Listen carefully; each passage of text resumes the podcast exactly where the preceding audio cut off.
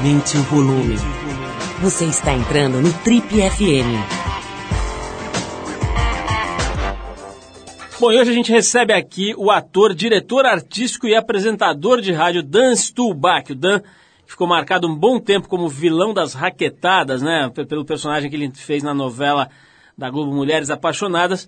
Vem aqui hoje para falar com a gente sobre toda a vida dele, sobre a trajetória dele na televisão, sobre o tempo em que ele deu aula de teatro, sobre a época em que ele foi pipoqueiro nos Estados Unidos, sobre o seu programa de rádio, nosso colega apresentador de rádio, sobre a semelhança física dele com o ator Tom Hanks, sobre um papinho que ele levou com o presidente Lula lá em Brasília, um monte de outras coisas engraçadas e curiosas.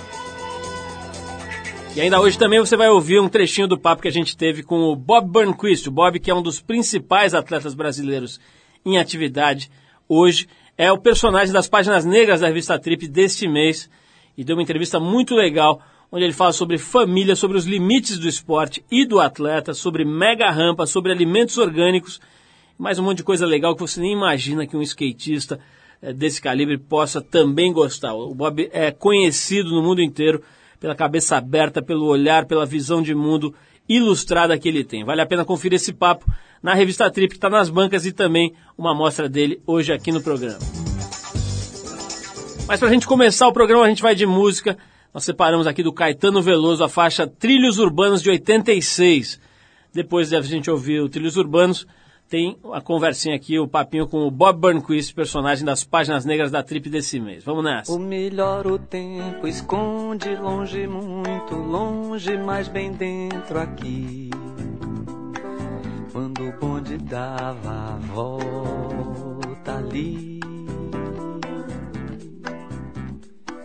No cais de Araújo, Pinho, Tamarindeirinho, nunca me esqueci onde o imperador fez xixi.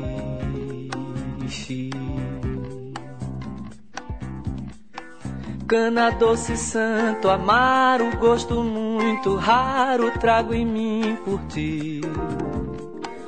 E uma estrela sempre a luz.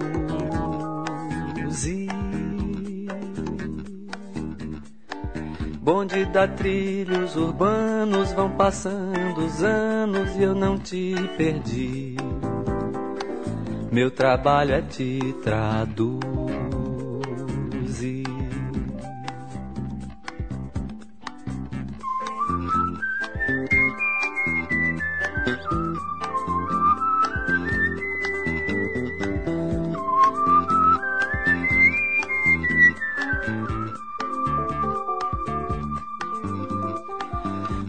Da Matriz ao Conde, no tróleo, no bonde, tudo é bom de ver. São Popó do Maculê.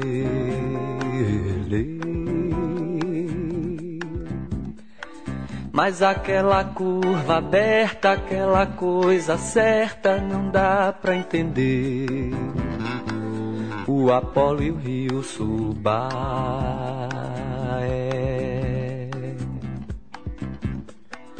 Pena de pavão, de Krishna, maravilha, Vixe Maria, mãe de Deus. Será que esses olhos são meus? Cinema transcendental, trilhos urbanos, gal cantando balancê. Como eu sei lembrar de você.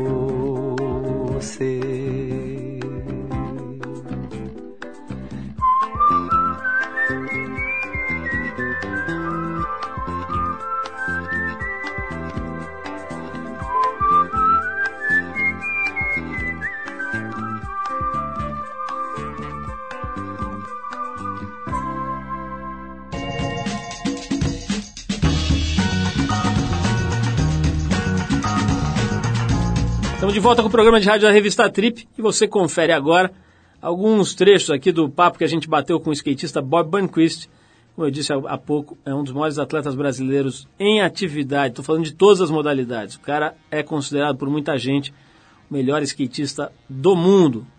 Nesse primeiro trecho, o Bob está falando um pouquinho sobre um dos seus projetos recentes, mais famosos, aquela mega rampa que ele trouxe aqui para o Brasil recentemente.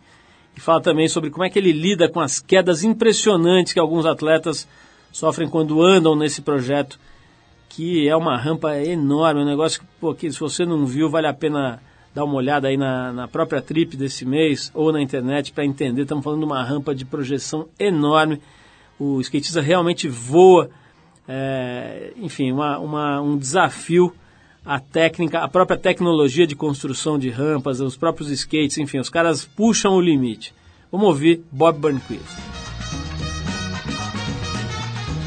Cara, é, e na verdade, isso, é, isso eu não vou nem colocar nas minhas costas, eu vou jogar e vou jogar essa bola lá pro Danny Way, pro Matt Hoffman, que começaram com essa ideia tipo, divertidíssima e também muito perigosa. Mas é, eu acho que é, é aquilo. Eu já presenciei muitos tombos, eu já presenciei tombos da Mega Rampa, antes até desse grande tombo é, do Jake Brown, aí, tipo, ao vivo, para milhões de pessoas pelo mundo.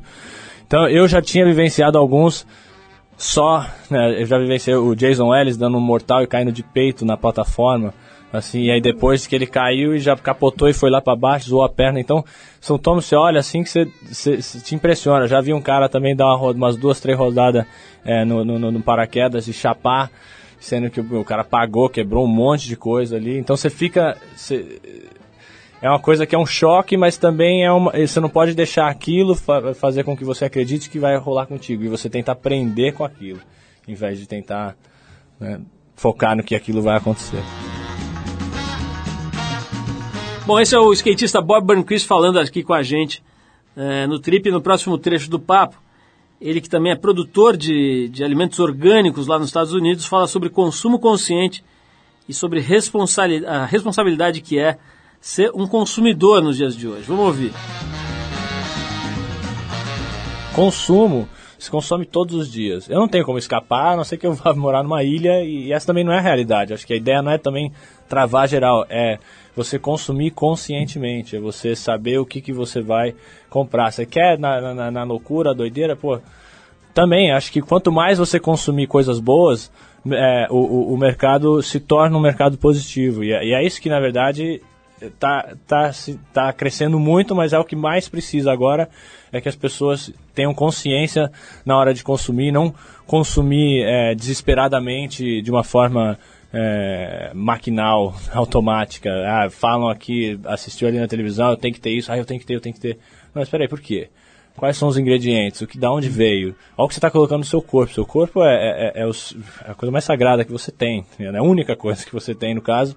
É, e quanto melhor você cuidar dele, melhor. E nisso também, você cuidando de si, você cuida do seu irmão, da sua irmã, de todo mundo, porque você vai é, direcionar e criar uma demanda para o lado positivo. Então, é uma. É, é, nos Estados Unidos existe, existem muito mais opções conscientes, né? E eu acho que isso é uma tendência é, global, tá ligado? E tem que ser. E, né, por mais assim, no, até no, no, no, no mundo globalizado, no, você tem que pensar da onde que está vindo, porque como as pessoas são tratadas, aonde você, do, do, do que você está comprando. Então é, muito, é uma responsabilidade muito grande ser um consumidor hoje em dia.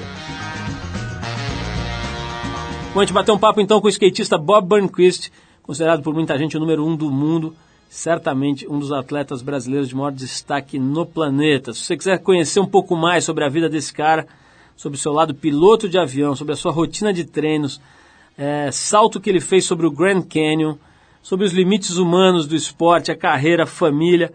Vai dar uma olhada nas páginas negras da Trip desse mês que vale a pena. Daqui a pouquinho tem Dance Tubac aqui com a gente, ao vivo, mas antes a gente vai com mais um som. Derek Trucks já era considerado um prodígio da guitarra aos 9 anos de idade, quando ele tocava com seu tio Butch Trucks, que era baterista da banda Allman Brothers. A sua própria banda Derek Trucks Band foi fundada em 95. Ele lançou seu primeiro álbum em 97. E de lá para cá foram oito discos. Por aqui você vai conferir a canção Get What You Deserve, do mais recente álbum do, da Derek Trucks Band, o Already Free, que saiu mês passado. Vamos com Get What You Deserve e depois a gente vem com Dance to Back para conversar com você aqui no Trio.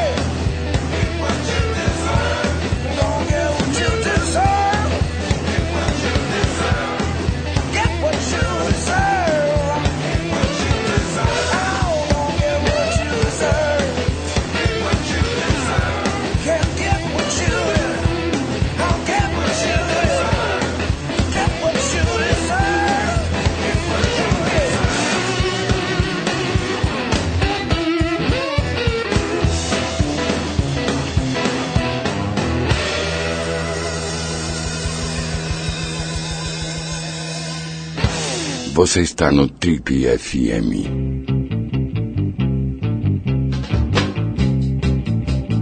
Ele é o primeiro brasileiro de uma família de imigrantes poloneses. Começou no teatro amador na escola com apenas 16 anos e depois trabalhou como pipoqueiro e bilheteiro de cinema e também de teatro para poder ficar mais perto do mundo das artes cênicas e dos palcos. Formado em comunicação social pela ESPM, Escola Superior de Propaganda e Marketing, ele deu aula de teatro durante 12 anos e fez sua estreia como ator profissional aos 20 anos na peça Peer Gynt, do norueguês Henrik Ibsen. Na TV, ele fez seu primeiro trabalho em 97 na novela O Amor Está no Ar, na TV Globo, mas ganhou destaque mesmo no ano de 2003, quando fez o personagem Marcos em Mulheres Apaixonadas, aquele que dava raquetadas em mulheres a granel. Não podia ver uma mulher que já dava um raquetão na orelha dela o Marcos, diretor artístico do Teatro Eva Hertz, na Livraria Cultura do Conjunto Nacional aqui em São Paulo desde 2006.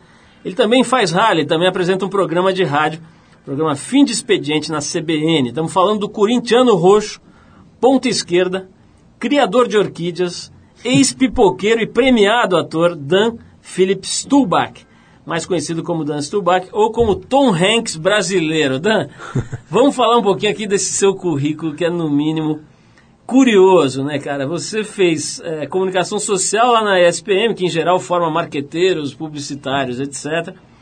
Partiu para pra, as artes cênicas com tudo, né? Foi dar aula de teatro, a gente estava conversando aqui antes de começar a gravação, se deu aula, inclusive, para atores da própria Globo. Quer dizer, é, imagino que tenha tido aí momentos de mudança, de decisão radicais na tua vida. Conta essa história. Aliás, quero começar com essa história aqui do, do Tom Hanks brasileiro. Né? Esse negócio que devem brincar com você toda hora, porque tem mesmo uma semelhança razoável. Né? Isso, essa história rola toda hora aí na sua vida? Né? Rola, rola por causa. É engraçado a gente se ouvir, te ouvir, como a gente se resume, né? Como resume a gente, né, cara? Toda vez que eu vou pro programa eu fico esperando essa parte para ver qual que é o meu resumo aí da, da vida. Enfim, o Tom Hanks aconteceu porque eu tava na Globo, tinha acabado de entrar nessa história da raquete que você falou, deu um cara do Reinaldo lá do Cacete Planeta, eu tava, a gente tava se cruzando na, lembro, na catraca de entrada, eu jamais saberia que aquele momento ia mudar minha vida. Aí o cara, nossa, é você, eu olhei, tudo bem, cara? Ele, cara, você é uma piada pronta. E aí foi, cara. Aí ele entrou na Globo e eu nunca mais fui o mesmo. Porque ali naquela semana ele botou essa história do Tom Hanks, ele mesmo que imitava.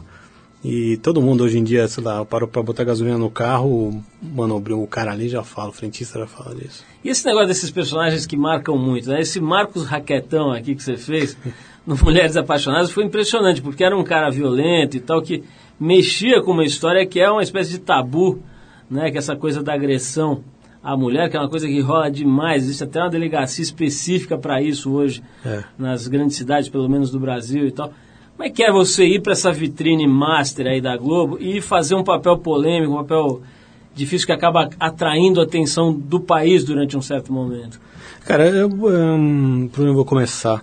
Pegando um pouco do que você falou, eu, eu estudava no colégio, comecei a fazer teatro com 16 anos, tive todas as recusas do mundo para ser ator, dos meus pais e minhas também. Eu fiz engenharia, por exemplo, que não está aí.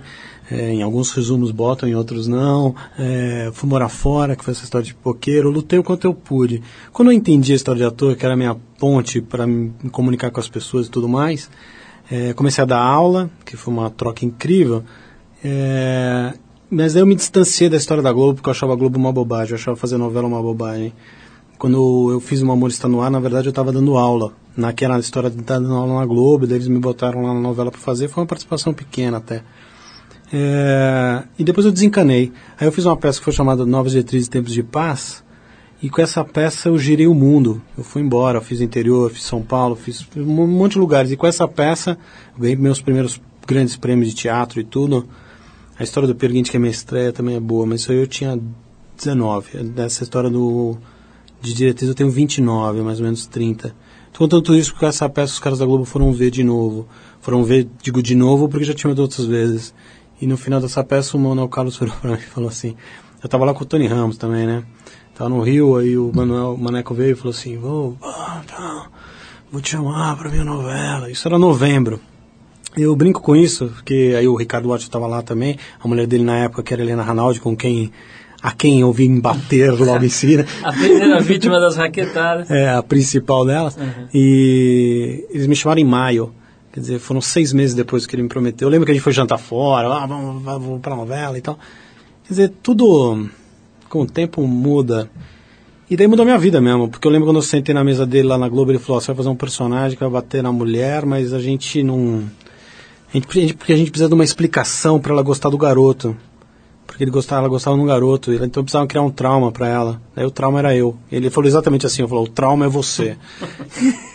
Aí ele, o contrato não era para comprar a novela toda, ou era, eu lembro que a minha segunda fala, eu conto essa história que é bacana, sei lá. Ela era, minha primeira fala era, eu tô aqui para te ver, e a segunda é, amanhã eu volto para São Paulo. Então eu encanei de algum jeito que aquela fala era uma saída do autor para que se não desse nada certo. Meu personagem voltaria para São Paulo e nunca mais apareceria na novela. E eu fui para lá um dia depois de ganhar o meu primeiro prêmio aqui. Com esse prêmio que tá na tua parede também aqui, que é o PCA. É, Então eu agarrei aquilo como, como eu podia e mudou tudo. Mudou tudo mesmo. Também porque as pessoas nunca tinham me visto em outro lugar, né? Então, a princípio, eu era aquele cara mesmo. A princípio, eu era aquele cara que batia na... Não tinha outra referência. Tem aquela coisa da velhinha no supermercado vir querer te bater e reclamar ou você não teve esse tipo de contratempo? Não, no começo eu estava morando no Rio, porque a peça estava lá. E então, no começo as pessoas desviavam na rua, depois não me atendiam no restaurante nem na loja, e aí vai, vai subindo, velho. E é maluco. Chega num ponto, velhinhas, beliscões, você vai atravessar a rua, o carro que está na rua dá uma, uma curvinha assim em cima de você, é engraçado. Ô, ô, Dan, tem uma, uma coisa que eu tô lendo aqui na, na- nesse resumo, como você disse, que eu espero que você tenha gostado, né? Porque às vezes você vai nos lugares e as pessoas não fazem resumo, fazem um escalpo, né? Elas reduzem a cabeça do coitado. Mas acho que aqui tem uma, uma, uma boa panorâmica aqui sobre a sua vida. Mas estou vendo um, uma- um trecho aqui que é interessante, que diz o seguinte, que você é o primeiro brasileiro da sua família. Na sua casa se falava polonês, tinha toda uma ligação com a Polônia, seu avô contava histórias sobre a devastação do país na, na Segunda Guerra, etc. É isso mesmo? Tá certo isso aqui? Quer dizer, você é o primeiro brasileiro da tua família? Tá certíssimo. Minha família é muito pequena. É, bom, as histórias eu ficaria o programa inteiro para contar. É, ah, eu acho que isso mudou, me fez muito diferente, é óbvio, quer dizer, cada um é diferente de acordo com a sua família, a tua história, mas a minha é muito particular, porque a minha família, sei lá, somos quatro, éramos, éramos seis, oito. então é muito pequenininho. O meu avô tinha 11 irmãos, morreram 10 na guerra, né? Aí ele se escondeu no sótão de uma fábrica de carvão e deram meu pai para ser criado por outra família. Eu estou resumindo bem para a gente é, poder ir para outra também, mas é, deram meu pai para outra família e nisso 16 pessoas acabaram escondendo nesse sótão. Minha avó, esse zelador da fábrica, que era agradecido ao meu avô por um outro motivo, fala que esse filho está morrendo. Minha avó vai lá, vê o filho morrendo, volta pro sótão e tem uma eleição, uma votação, para ver se traz o moleque ou não. Ganha, acho que é de 9 a 7, assim, bem apertado para trazer o garoto. E daí traz o garoto num saco de, de estopa, assim, esse é meu pai. Tinha um ano e meio aí. Então, a vida da gente é muito diferente, as histórias são muito diferentes, são histórias de filme, sempre foram. O meu avô pedia para eu ler jornal porque ele já não conseguia ler. E, eu, e mistura, a gente misturava as histórias da Polônia com as do Brasil e com as da minha cabeça. Então sempre foi meio imaginário, meio cheio de histórias minha infância, entendeu? Vamos fazer uma pausa para ouvir uma música, depois a gente volta. Quero saber mais dessa história de dar aula de teatro, né? Dar aula de teatro numa escola de propaganda e marketing, e depois na própria Globo. Como é que é essa, essa história de, de ensinar para os outros e depois acabar na vitrine máxima ali da própria TV Globo? Eu separei aqui uma faixa, para a gente ouvir, que é da, da banda The Coasters, que é uma banda de rhythm and blues que fez sucesso especialmente na década de 50 e de 60. Por aqui a gente separou essa, esse primeiro grande hit da, da The Coasters, que é a música Down in Mexico, de 56, que rendeu em 2007 uma das melhores lap dances da história do cinema, naquele filme A Prova de Morte, do, do Tarantino. O pessoal que gosta de cinema deve lembrar. Lap dance, para quem não sabe, é aquela dança no colo, né, que as mulheres, vamos dizer, de vida relativamente fácil, fazem em certos tipos de casas noturnas. Vamos ouvir então The Coasters com Down in Mexico e depois a gente volta para falar com Dan Stulbach. Vamos lá.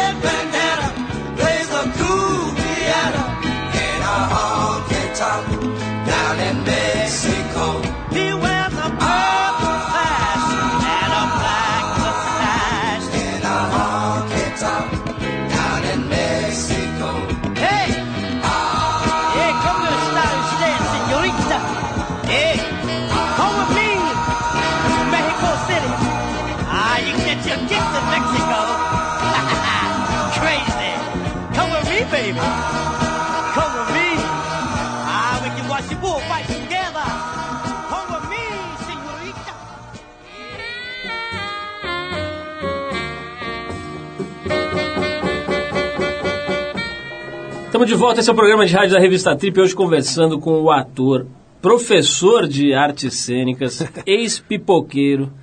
Esse é um traço importantíssimo. Eu fui pro Boqueiro em San Diego, cara, porque eu fui trabalhar em cinemas, porque eu queria juntar dinheiro pra ver teatro em Nova York. Esse era o meu sonho quando eu era garoto. Pô, um pipoqueiro chiquérrimo, então, porque aqueles cinemas de San Diego são chiquérrimos. Você ficava lá juntando uma verba ali pra depois... Ganhava 6 dólares e 25 a hora.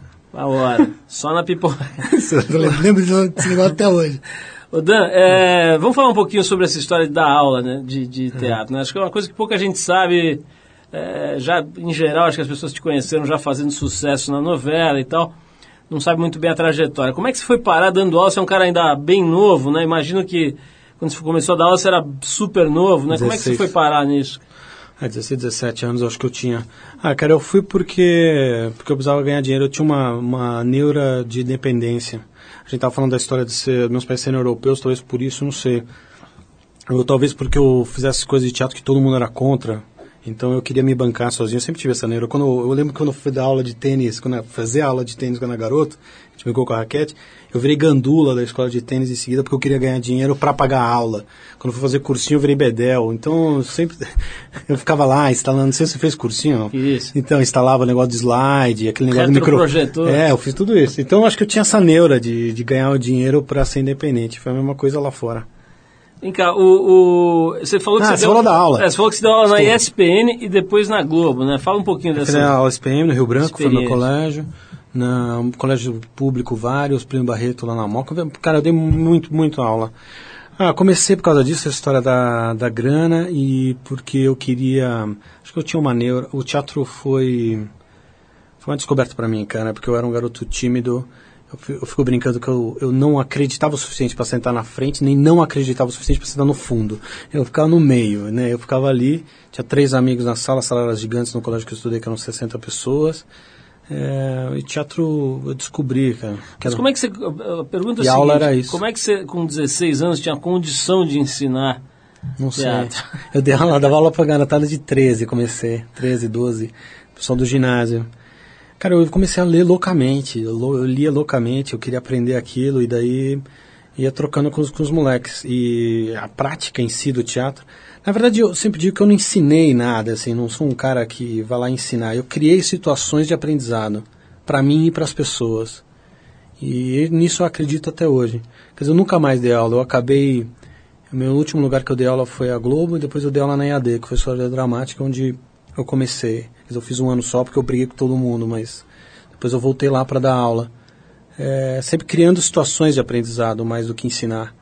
É, ah, obstinação, sei lá, paixão, era apaixonado por aquela história. Depois desse, desse, dessa experiência, dando aula bastante tempo, depois atuando no teatro, na, na televisão e tal, é possível, qu- quanto, qual a porcentagem de talento que tem que ter, em, em- o que, que é possível aprimorar com aulas, com aulas teóricas, com leituras, e o que, que tem que ter no sangue do bom ator? Quando você dá aula, você não dá aula exatamente para quem quer ser ator, quer dizer, dependendo do lugar, né? Na EAD, sim. Aí na EAD, isso que você está perguntando é muito determinante. Por exemplo, todo mundo lá quer ser ator, ou na Globo, os caras estavam lá, todo mundo queria ser ator, fazer sucesso e tal. Aí, ah, para que isso aconteça, são várias. Tem sorte tem, e tem um. Há o talento natural, e o talento natural é muito visível e muito marcante. Esse cara vai, vai melhorar muito. Ele vai melhorar com a aula porque a aula é uma prática mas não exatamente com, e com o que ele vai ouvir, com ele com o que sozinho ele vai vai matutar ali, vai fazer. Você sabe, quando você conhece um, você encontra um ator, você já sabe que ele vai, sei lá, o Marcelo Médici, por exemplo, quando ele estava na Globo, o Marcelo era super criativo e não tinha nada a ver com aquele ambiente, mas ele aquele naquele momento e depois ele achou o jeito de, por exemplo, dele de fazer sucesso ainda bem, porque merecia, mas era um talento natural ali. Assim como tinha outras pessoas que não. Agora, na aula para pessoas que não são atores, aí é uma troca. Acho que tem muito a ver com o que você fala, o teu prêmio Transformadores, por exemplo. Porque as pessoas se transformam dizendo, se expondo, é, trocando através do teatro, entendeu? O teatro propõe isso, porque a pessoa busca coisas, destrava. Ela não vai ser, não vai ser, não vai ser um ator, não vai ser uma atriz, mas vai ser uma melhor, uma pessoa melhor. Eu acho que tem muito a ver também com o sentido de cultura no país ou o sentido de esporte no país. Você não precisa de gente de sucesso só, você precisa de formação, para o melhor país, no caso. O Dan, você, é, eu fico pensando como é, que, como é que é a transição de um cara acostumado com palco de teatro, a hora que vai para a novela. Né? Você falou, você estava contando aqui que a coisa da novela você nunca tinha feito antes televisão, de repente você estava ali já numa coisa, num, num papel importante, mexendo com tabu, com temas polêmicos, etc essa coisa que, que deve rolar no, no, ator, de meio que baixar o santo ali, de, da representação do personagem e tal. Você devia estar acostumado com o ambiente. Estou vendo aqui na pesquisa até que você, no começo de carreira, fazia peça para pouquíssima gente, plateias mínimas e tal. De É, repente você está. Três, quatro. Três, sei meia dúzia. É. De repente você está ali naquela filmagem que, pô, só de técnicos e câmeras tem 50 neguinhos. E tendo que se concentrar, que entrar no personagem, sabendo que aquilo vai ser exposto de forma brutal. É fácil essa transição? Quer dizer, tem uma, um Não, é santo que baixa assustadora. anyway ali? né? Assustadora, cara. Eu fui pra Globo, eu tava contando, um dia depois de ganhar o prêmio. É, eu falo isso do prêmio porque foi meu primeiro prêmio. A PCA eu tinha visto o Paulo Outram eh, receber quando eu era muito garoto, 16, 17. Eu era muito ligado ao Paulo. E, bom, depois vim fazer peça com ele, mas naquela. Todo um ciclo de coisas estava se fechando na minha cabeça quando eu, eu entrei no estúdio. Quando eu entrei no estúdio tinha 13 cenas para fazer. É, Eu lembro que o, as galera falaram assim, eu falei, oi, tá tudo bem? E a galera, ok, vamos gravar, vamos gravar. E fui pro estúdio, cheguei no estúdio, era uma sala, o diretor veio pra mim e falou assim, ok, você vai daqui pra lá, você para aqui, cuidado com a luz, vira pra esquerda, qual a tua fala? Ah, tá bom. Então aí você vira pra lá, Helena vira pra cá. Foi tipo, em, Maquininha. em um minuto a gente tinha feito uma cena, e a gente e as 13 cenas em seguida. Eu não lembrava nada, era um alçapão, era um pânico, todas as coisas na cabeça, a vontade de dar certo, a vontade de acertar, tudo, tudo, tudo junto. Na minha, pra minha sorte, começou uma briga lá no estúdio, é, entre umas pessoas ali, e ele teve que recomeçar a gravar e foi bem passo a passo, mas é tudo diferente. É tudo diferente, porque é, a televisão, o tipo de interpretação, como ela é tudo muito corrido, como você faz muita coisa num dia, você grava 35 cenas, se você tem um personagem grande num dia, é capaz, é, o teu nível de interpretação não tem como se manter. O teu cuidado com cada fala, o teu cuidado com o gesto não, não é o mesmo. Ou você tem que ficar muito neurótico para que seja. E você não consegue aguentar esse ritmo em uma semana, em um mês, em, um, em nove meses, sei lá. E você acaba ficando prático. Eu não sei se isso aconteceu com o rádio, por exemplo, com você que faz isso há vinte e tantos anos. É, você manter a paixão em algo que você faz cotidianamente é muito difícil. Eu lembro que eu falei isso com o Rabino uma vez. Eu falei, como é possível você manter uma paixão quando você casa as pessoas todos os dias, né? Não dá. E o teatro é o contrário. O teatro é o ritual. É você estar lá, se preparar, chegar duas horas antes. Você se prepara para aquilo. Enfim, é o contrário. Ô, Dan, você citou rádio, aí vamos falar um pouquinho dessa história na tua vida, né? De eu estou repente- falando muito. Você quer prefere que Não, tá menos? ótimo, tá, tá excelente. Obrigado. E, e tá tão bom que eu quero saber das, ah, de mais falatório, que é o falatório de rádio, onde você não tem a imagem, não tem o gesto, não tem todo o olhar, você só tem a voz, só tem o falatório, né? Como é que é, ou como é que tem sido para você a experiência de Cara, o brincar rádio- com essa outra ferramenta? O rádio surgiu por causa da minha angústia. Eu sou um cara meio angustiado demais, às vezes, eu acho.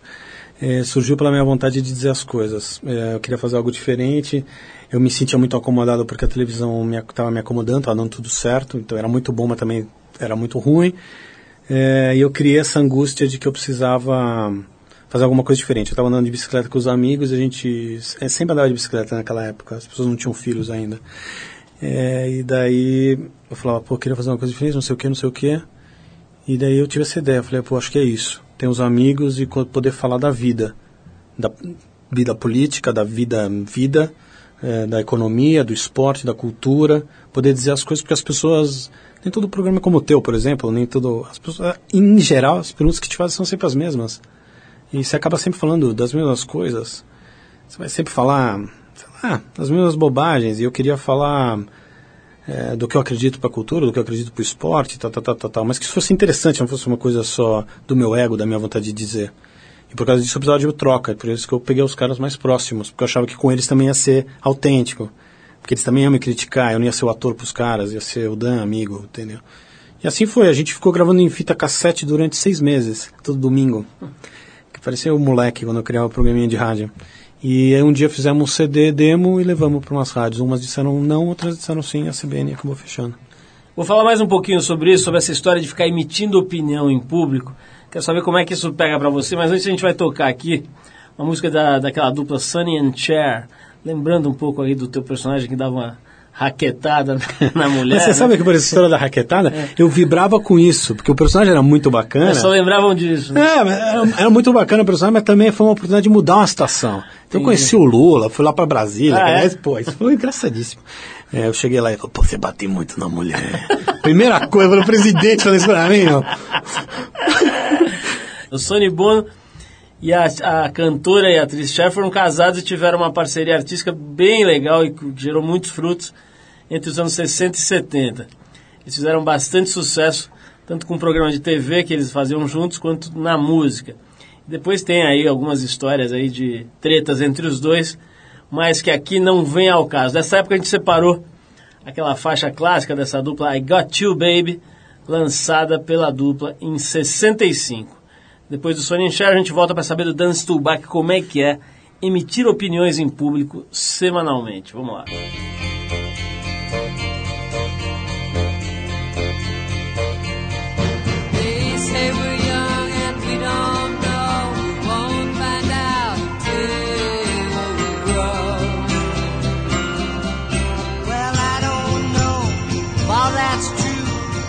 Got me,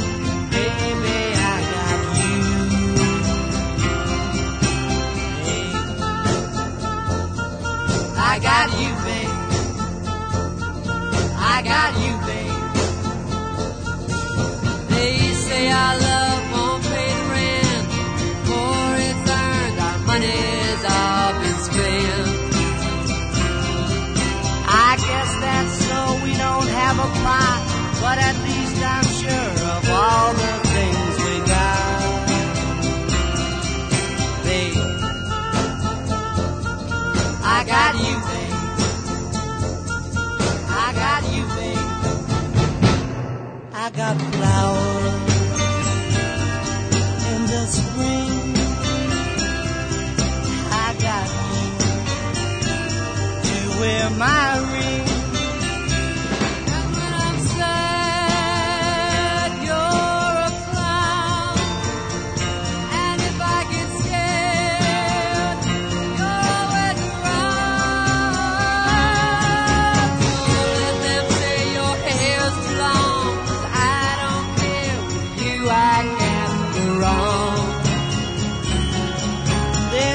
your little hand in mine. There ain't no hill or mountain we can't climb.